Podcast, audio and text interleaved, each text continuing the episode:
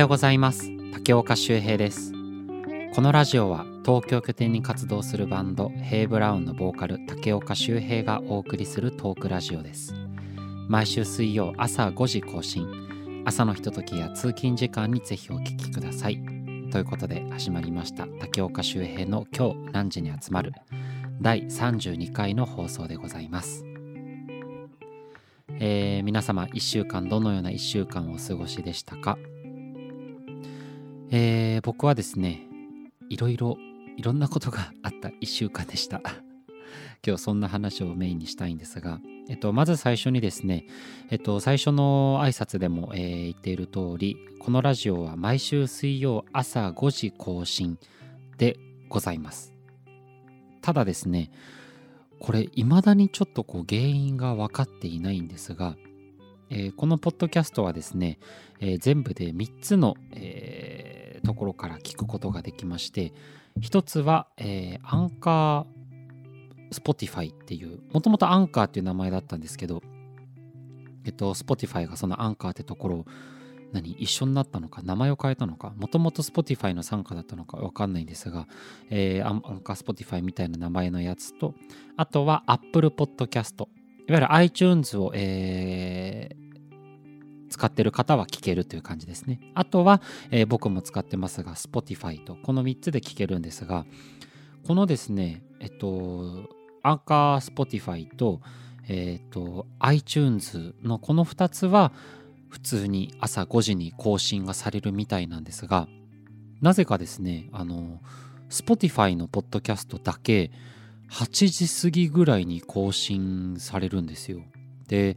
ちょっとこれが原因がわからなくてですねもちろんあの事前に録音をして、えっと、そのね、ちゃんと水曜日の朝5時に更新されるよう設定してるんですが、ここ1ヶ月ぐらい、なぜか8時過ぎに更新がされるという現象が起きています。えー、なので、まあ、これもあのファンの方から、えー、リスナーの方から、えー、聞いた情報なんですが、そう、ちゃんとね、5時に更新されないんですよ。なので、せっかくね、ま、毎週水曜朝5時更新なって言っているのに、Spotify を使ってこのラジオを聴いてくださってる方のもとにはですね、えー、毎週水曜の朝8時過ぎぐらいにここ最近は更新がされているようで、ちょっと時間通りに更新ができてないので、ちょっと今ね、これは問い合わせ中で、まだ返事がないので原因が分かっていないのですが、えー、何も、なんて言うんですか、まあ、ちょっと僕もどうしようど、うしたもんかという感じではあるんですが、ちょっと時間通りにね、更新がされてないようで、えー、ちょっと、えー、なんて言うんですか、ご不便、ご不便をおかけしてないか？なんだろう、あれって思われた方もいるかもしれないのですいませんでした。ちょっと今原因を、えー、突き止めている最中でございますので、治るまでもうちょっとお待ちいただけたらと思います。なので多分 Spotify を使っている方は、えー、ちょっとしばらくの間なんですかね、えー、毎週の水曜更新ですが朝5時ではなくてもしかしたらちょっと8時過ぎに更新が急にされるかもみたいな状況ですのでその点だけあらかじめすみませんお伝えさせていただきました。えー、今週はなんかいろいろあったなんていう話をしたんですがえー、ちょっと今日はねそんな話をします。なので今日は雑談ラジオみたいな感じにさせていただこうと思ってます。というのもですねちょっとね今日くたくたでして えー、先週から始めた今週のブラウンさんのコーナーも本当はちゃんとやりたかったんですがあの、まあ、準備もまだ少しでききれてないっていうのとあとは あの本当はねこのラジオも今週休ませてもらおうかななんても思ってたんですけどちょっとやっぱねせっかく、ね、毎週更新してますから毎週更新することが大事というふうに、えー、思ってですね これは自分に対する甘えでもあるのであれなんですが、えー、更新だけでもせっかくだからしようとこう今日はちょっと雑談ラジオをさせていただこうと思いますのでよかったら最後までお付き合いください。あの今週いろいろあったっていうふうに話してますが、えー、本当にいろいろありまして、えっと、まずは、えっと、プロテインを始めました。以前からまあそのよくねヘイブラウン3人で集まると体のことについて話すなんてよく言ってるんですけどその一環で第一特に主に第一からですねなんか傭兵もやってた今もやってるのかなみたいなんですが主に第一からおすすめされたプロテインをちょっと始めてみましてこれがあのちょっと何て言うんだろう僕最近なんかね神経痛っていうんですか？なんか胸のあたり左側の前心臓のあたりというかが少しズキズキと痛むことが多くてですね。で病院にも行ったんですけど特にあの異常もなくなのでまあおそらく神経痛なんじゃないかなんていう話をされましてえー、っとよくなんかこう痩せ型の20代の男性とかによくあるものらしいんですけどこの神経痛って。まあ男性に限った話じゃないのかもしれないんですけどお医者様からはそういうふうに言われまして。で特にこの痩せ型の男性っていうのがポイントでこの胸胸あたりですね。要はその胸筋背筋とかがちょっとなかったりとかするとピキピキッと神経が、えー、痛みやすいということなんです。でまあそんな話を受けまして、まあ、僕もねムキムキになりたいっていう気持ちは全くないのでじゃあなんでプロテインなんて飲んだのなんていう感じなんですが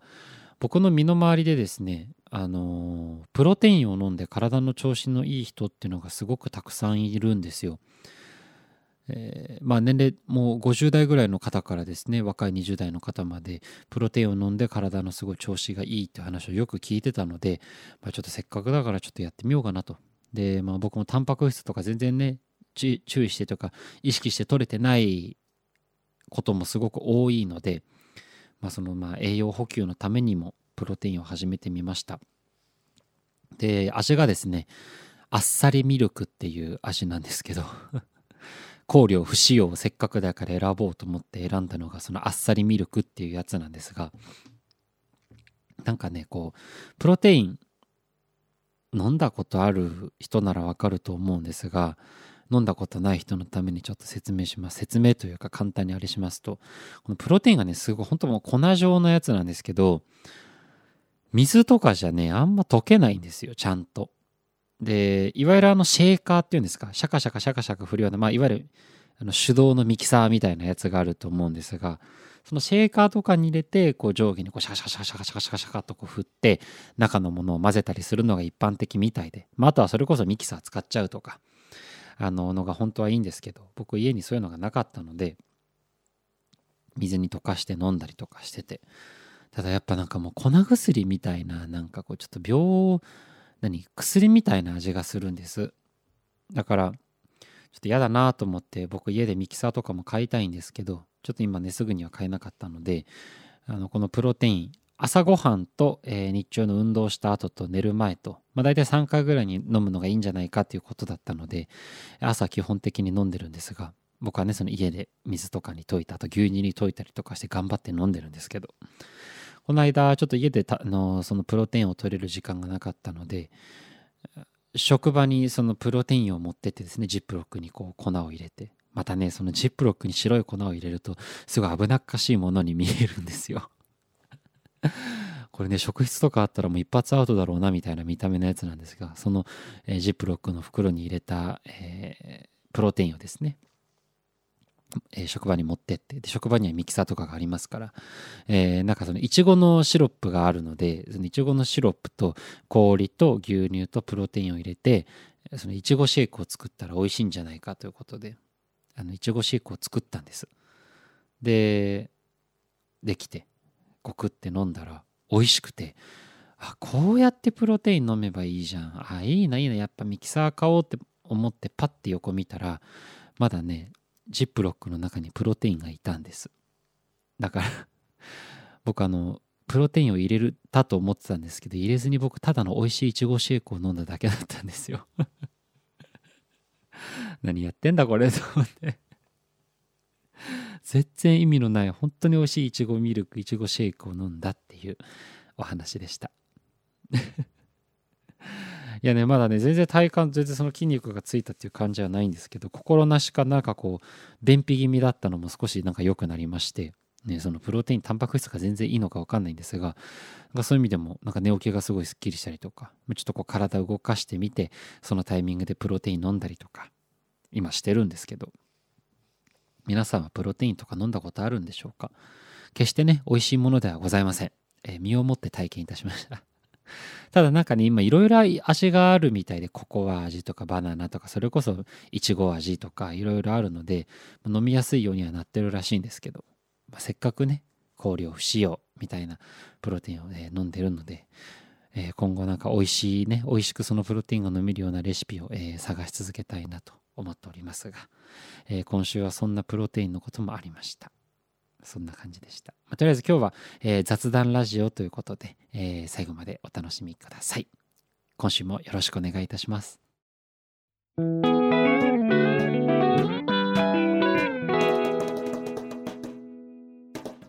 えー、この1週間ですね、えー、まず一番大きな、えー、出来事は山梨の、え、北斗という場所に行ってきました。この北斗はですね うちのヘイブラウンのメンバー立花洋平のなんと生まれたふふるさとでございます。あれ？これなんていうの？地元？ですね。えー、僕はあの大学生の頃今からもう8年9年ぐらい前になるんですね。もう早いですね。ぐらいにあれもうちょっと最近？78年？まあ言うてもけど結構前ですね。何年も前に、まあ、僕あの遊びに行ったことがあったんですけどその時は大地は一緒じゃなかったので今回はせっかくだからってことで、えー、大地も一緒に3人で、えー、傭兵の実家に遊びに行ってきました。もともとすごいあの合宿みたいななんかいろいろやるかなんていうつもりでねちょっといたんですけどもうだんだんね、せっかく3人でねこういう2日間ね予定があってどっか行くってこともなかなかなかったのであとはなんだその傭兵のご両親がねたくさんおもてなしをしていただいてちょっとねゆっくりしようということでなんかもう合宿っていうよりかはただのヘイブラウン3人のプチ旅行みたいな感じになってしまったんですがえー、北斗という場所に行ってきました。あのですねまずもうね傭兵のご両親がとにかくいい人たちなんですよ。もう僕大好きであの以前から何回かねお会いさせていただいたことはあったのでもともと本当大好きではあったんですがもうね今回まあなかなかねコロナの時期とかもあっていろいろね簡単には会えなかった時期がすごい続いてたのでえー、本当に僕は洋平のご両親が大好きであのこのラジオも聞いてくださってるみたいなのであの何度も言っております。何度も言います、えー、洋平のご両親が、えー、大好きです。決してあのごますりではございませんので。そうで本当にねあのたくさんおもてなしをしていただいてまずあの初日そつついてすぐ、えー、温泉行こうっつって温泉行で帰ってきて。みんなで、えー、外のテラスでですね。バーベキューじゃないですけどジンギスカンを食べたんですよ。でまたねそれが本当に美味しかったし、えー、なかなかヘイブラウンは3人でライブ終わりとか打ち上げとかもめったにしないんですよ。っていうのもお酒をそんなに、えー、特に第一傭兵がそんなにたくさん飲まないので別に飲めないわけではないんですが3人で特に別に打ち上げなんてこともなかなかせずなんか普通に昼間に会って会うこととかがすごく多いので夜はねライブ終わったら割とまあ疲れてるっていうのもあってすぐ解散なんていうグループなんですがもうせっかくね3人ではこの後仕事も何もないと次の日を、えー、別に仕事というわけじゃないっていうのはなかなかない日だったのでみんなでじゃあお酒飲もうということで、えー、洋平のご両親と僕たちヘイブラン3人全員5人でですね、えー、美味しいご飯と美味しいお酒をたくさん飲んでたんですよ。たら普通にこう僕ねお父さんとかと普通にお話ししてたら気づいたら隣にあの傭兵と大地がいなくてもう中に入って2人でなんか楽器演奏とかしてたんです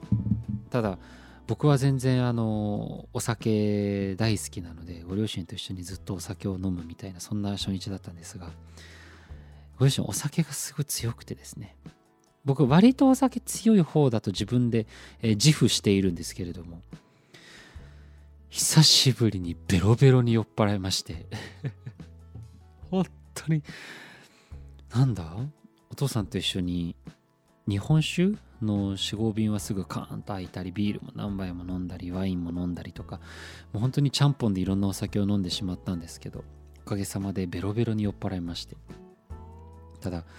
次の日の朝起きたらお父さんケロッとしててですねすごいなと思って。傭兵がねそんなにお酒飲まないから果たしてっていうぐらいご両親お二人ともお酒強くてですね。ただ本当に普段なかなかねあのあまりゆっくり話すなんていう機会もなかったのでゆっくりといろんな話をさせていただきました。すごい楽しかったです。でご飯も美味しくて。であの、まあ、その日はもうほぼほぼご飯食べてお酒飲んでみたいな一日だったんですがまあ次の日まあ帰る帰る日ですがその次の日はですねあの登山を行こうじゃないかっていうことでちょっと離れたところにある、えー、山にですね。まあ本当に登山って言ってもちょっとね軽く登れるようなライトな山だったんですがそこにみんなでお父さんとヘイブラウン3人でねみんなで行きまして。でなんかその登山に行く前にお父さんがなんかねここ最近庭のなんかあれをしてたら手をマムシに噛まれたっていう話をしてて。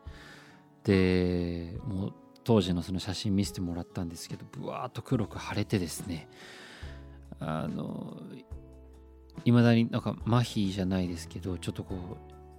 何ちゃんとねうまく使えないっていうことでそれが本当に怖かったんですよ。で登山なんて山道ですからもう自然とは隣り合わせというかもう何て言うんですかいつどこで出たっておかしくないみたいな雰囲気だったんですよ。で怖いじゃないですか。けどまあ特に何事もなく4人でですね頂上まで行って景色を眺めてうわ登山っていいですねなんて話をしまして。でそこからじゃあ帰ろうかって頂上からこうねじゃあまた下りましょうなんて言って開始20秒ぐらいでですね僕とお父さんが2人で先先頭歩いててその後ろに傭兵と大地みたいな歩き方だったんですがお父さんと僕2人で「え？みたいなザザッつって左が落としたんですよ。で、え？っつって、何何何？つって、今音しましたよね？みたいな。そしたらお父さんも、いや、今したねみたいな。え、動物？え、何何何？怖いですね。えー、やだやだ、やだやだとかって言ってたら、後ろから来た傭兵がですね、手に持ってた枝で、ザザザッとその草むらを触るわけですよ。そしたら、えと思ったら、もう時すでに遅しで、中から蛇がニュワーって動いたんです。でもそれ見て、僕も傭兵も第一もダッシュして、お父さんなんてもう先にさーっと前行っちゃって。みんなでダッシュしてうわって逃げるみたいな。ほんとねあの時なんで草むらを傭兵は木でやったんでしょうね。もう本人はね面白半分というかいないだろうみたいなつもりでやったのかどうか分かりませんがそのせいでもうでしかもねかわいそうなのが並び方的にお父さん僕。でちょっと間開けて傭兵の後ろ第一だったんですよ。でその何？草むらを触った傭兵はですね蛇が出た瞬間に一目散に逃げるわけです。そしたら一番後ろ歩いてた大地のことをちょっとの間だけでも蛇が追っかけてきてたらしくて 怖いよみたいな。傭兵がザザって草むら触ったせいで蛇刺激しちゃったのに傭兵一目散に逃げてるなんていうそんなことがあったんですがなんかそのお父さんのマムシの話があったからより僕たちもなんかビクビクしててしたらまさかの結構な大きさのヘビがいるっていう。まあ調べたらね、マムシじゃなかったっぽいんで、もしかしたら害がない、えー、ヘビだったかもしれないんですが、めちゃくちゃ怖かったですね。で、あの、まあ本当にね、とにかくすごくいい旅行、まあ旅行って言っていいんですか？いい合宿でして。で、帰りもね、すごい遅かったんですよ。あの最初の予定とかだったら夕方ぐらいには出てもう夜にはこ、ね、自分それぞれの家に帰ってこれるなんていう計画を立ててたんですが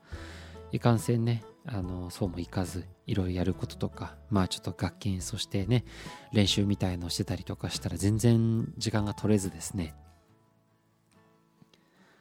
結局帰向こうを出たのが夜の8時9時ぐらいだったかな。だからまあちょっと、えー、大変な中、えー、すごい楽しい旅行ですね旅をですね後にしたわけなんですが帰りもねまた変なことがあってまあ、ちょっとこうお腹もねポロッと空いてきたりとかまだちょっと帰り道時間があったのであのー、一回高速乗る前にちょっとコンビニみたいに行きたいねなんていう話をしててしたら傭兵が「ああのー、スタバのセブンがあるからそこ行こうか」って言うんですよ。で僕普通にスターバックスのことをスタバって言ってんのかなって普通に思ってて。でただスタバのセブンなんて言い方をするのでスターバックスとセブンイレブンが同じになった建物みたいな。そんなありがたい話があるのかみたいな感じで。まあただあのスタバのセブンに行こうって傭兵が言うから僕もあの大地も2人して楽しみにしながらああいいね行こう行こうみたいな。感じで行ったんですよ。そしたらなんか右斜め前にコンビニが見えてきてなんかそのデイリー山崎だったんです。なんだけど傭兵が「あごめん。セブンイレブンじゃなくてデイリー山崎だったわ」って言い始めて。でしかもスターバックスが見えないんですよ。だから俺も大地も「あれスタバは?」みたいな感じで話したら「あごめんごめん。あのねスタバじゃなくてスタマっていうところにあるあのセブンイレブンって言おうのつもりだったみたいな感じだったんですよ。だけどまずそもそもあのスタバじゃなくてスタマっていうエリアっていう話もですしあのセブンイレブンでもなくデイリー山崎だったんですよ。もうどっちも合ってないっていうか。もうこれに関してあのまずスタマとスタバに関してはあの仕方ないんです。僕と大地の聞き間違いだと思うので。でただ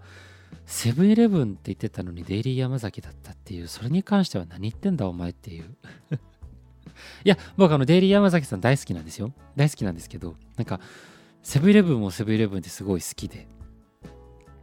スタバのセブンに行こっかなんて言われてたからなんかちょっとウキウキしてたらスタマのデイリー山崎っていう何のこっちゃっていう。相変わらずの傭兵のなんかこう天然と言いますかそんなものが炸裂した、えー、旅の締めだったわけなんですけれども。いやもう本当にすごい楽しかったですね。僕あの将来ねまあ東京ってつもりはあんまないんですけどなんかね自分のお店持てたらななんて思ってまして。であとはですねついこの間茨城は筑波の筑波山の麓にですねあの畑があるんですがあの今回行ったのは田植えだったんです。で田植えといっても普通のこうなんていうんですかその畑の面積にガッガッガッと、苗を植えていくんじゃなくて差し苗っていう作業だったかな。あのいわゆる機械とかでねこうもう今はたくさんの数なので稲をですねこう稲をこう背中でこう機械も100%完全に全部植えられるってわけではないのでその中でちょっといくつか漏れがあったりとかそういうのをちゃんと見ながら、えー、足りてないところとかもうちょっとこう水のね水流の勢いのせいで土の中から出てきちゃった苗とかをちゃんと見つけてですね新しくそこに、えー、苗を植えるっていう作業をしてきました。えー、おかげさまで今ですねあの全身が筋肉痛でございましてあの帰りに温泉も行って炭酸泉っていうんですかあのちょっとこうプツ泡がプツプツプツプツって下から出てくるような炭酸のやつは体のね疲れが取れるなんていう話を聞いたのでその温泉が終わってからはですねまたさらにこう体にこう何て言うんですかエネルギーを蓄えるために、えー、うな丼も食べて帰ってまいりました。いやもうなんかねいい経験でしたよ。やっぱねいいね一粒植えるとそれが3000粒になるっていう風に言われてるんですがお米はね。やっぱりねお米は残しちゃいかんよって本当に思いました。日本人のねこうまあ風習というか流れってご飯をあんま残しちゃいけませんよっていうふうに教わるじゃないですか。せっかく作ってくれたものせっかくできてるものを野生から取ったものもですねちゃんと感謝しながら食べるなんていう、えー、そういう考えが多いと思うんですが、えー、自分で田植えとかをしてるともうなおさらあの残しちゃいけないななんて本当に思いましたよ。もうどんな野菜でもどんなお肉でも何でもそうですけどやっぱありがたみを感じるというかもうぜひねこの、えー、ラジオを聴いてる方は、えー、決してあのご飯つご飯粒をですね、えー、お茶碗に残さないように 一粒一粒ちゃんと噛みしめて、え食べてほしいななんていうふうに思いましたけれども。今週はそんな感じでいろんなところにピューンとこういったような1週間でバッタバタでございました。えー今日は雑談ラジオということで、えー、ここまでにこの辺りにさせていただこうかななんていうふうに思っているんですがえー、っと、先週からやり始めたブラウンさんの紹介もですね、今いい感じにこう準備はできておりまして、えーえー、お便りとかもいくつかいただいてますので、来週からまたそのコーナーやお便りを読ませていただこうかななんていうふうには思っております。えー、このラジオではお便りを募集しております。質問やお悩み、番組の感想など何でも構いません。概要欄にフォームのリンクを貼っておりますので、ぜひぜひそちらから気軽にご投稿ください。よろしくお願いいたします。えー、っと、このラジオが放送されるのは、えー、5月の24日水曜日の、えー、っと朝5時ということでですね、えー、昨日5月の23、えー、日の火曜日に、えー、各種 SNS で告知をさせていただいたんですが、ヘイ・ブラウン、また久しぶりの、えー、台湾ライブ出演が決定しました。と、お日にちはですね、6月の27日火曜日です。場所が吉祥寺のスターパインズカフェという場所です。このスターパインズは、えー、ヘイブランとしても、えー、去年のホワイトという場所、えー、ライブで使わせていただいたりと、まあ、すごくこう、えー、親しみのある場所なんですけれども、そんな吉祥寺のスターパインズカフェで、えー、6月の27日火曜日にですね、ヘイブラン久しぶりのライブをさせていただくことになりました。えー、もう予約は開始しておりますので、えー、ヘイブラウンアットマーク Gmail.com ヘイブラウンの綴りは hey。browne でヘイブラウン。アットマーク gmail。com ということで、ぜひですね、えー、ご予定合う方、都合合う方、ぜひお越しいただけたらと思います。いろいろとパワーアップしたヘイブラウンをですね、聞いていただけたらとても嬉しいです。よろしくお願いします。えー、それでは今日のラジオはこの辺で終わりにしたいと思います。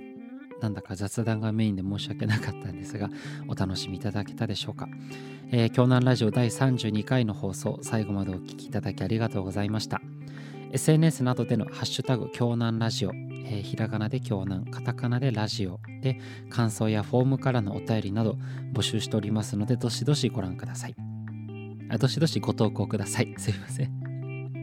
えー、それではこれからお出かけ、お仕事の方はいってらっしゃい。寝る方はおやすみなさい。また来週。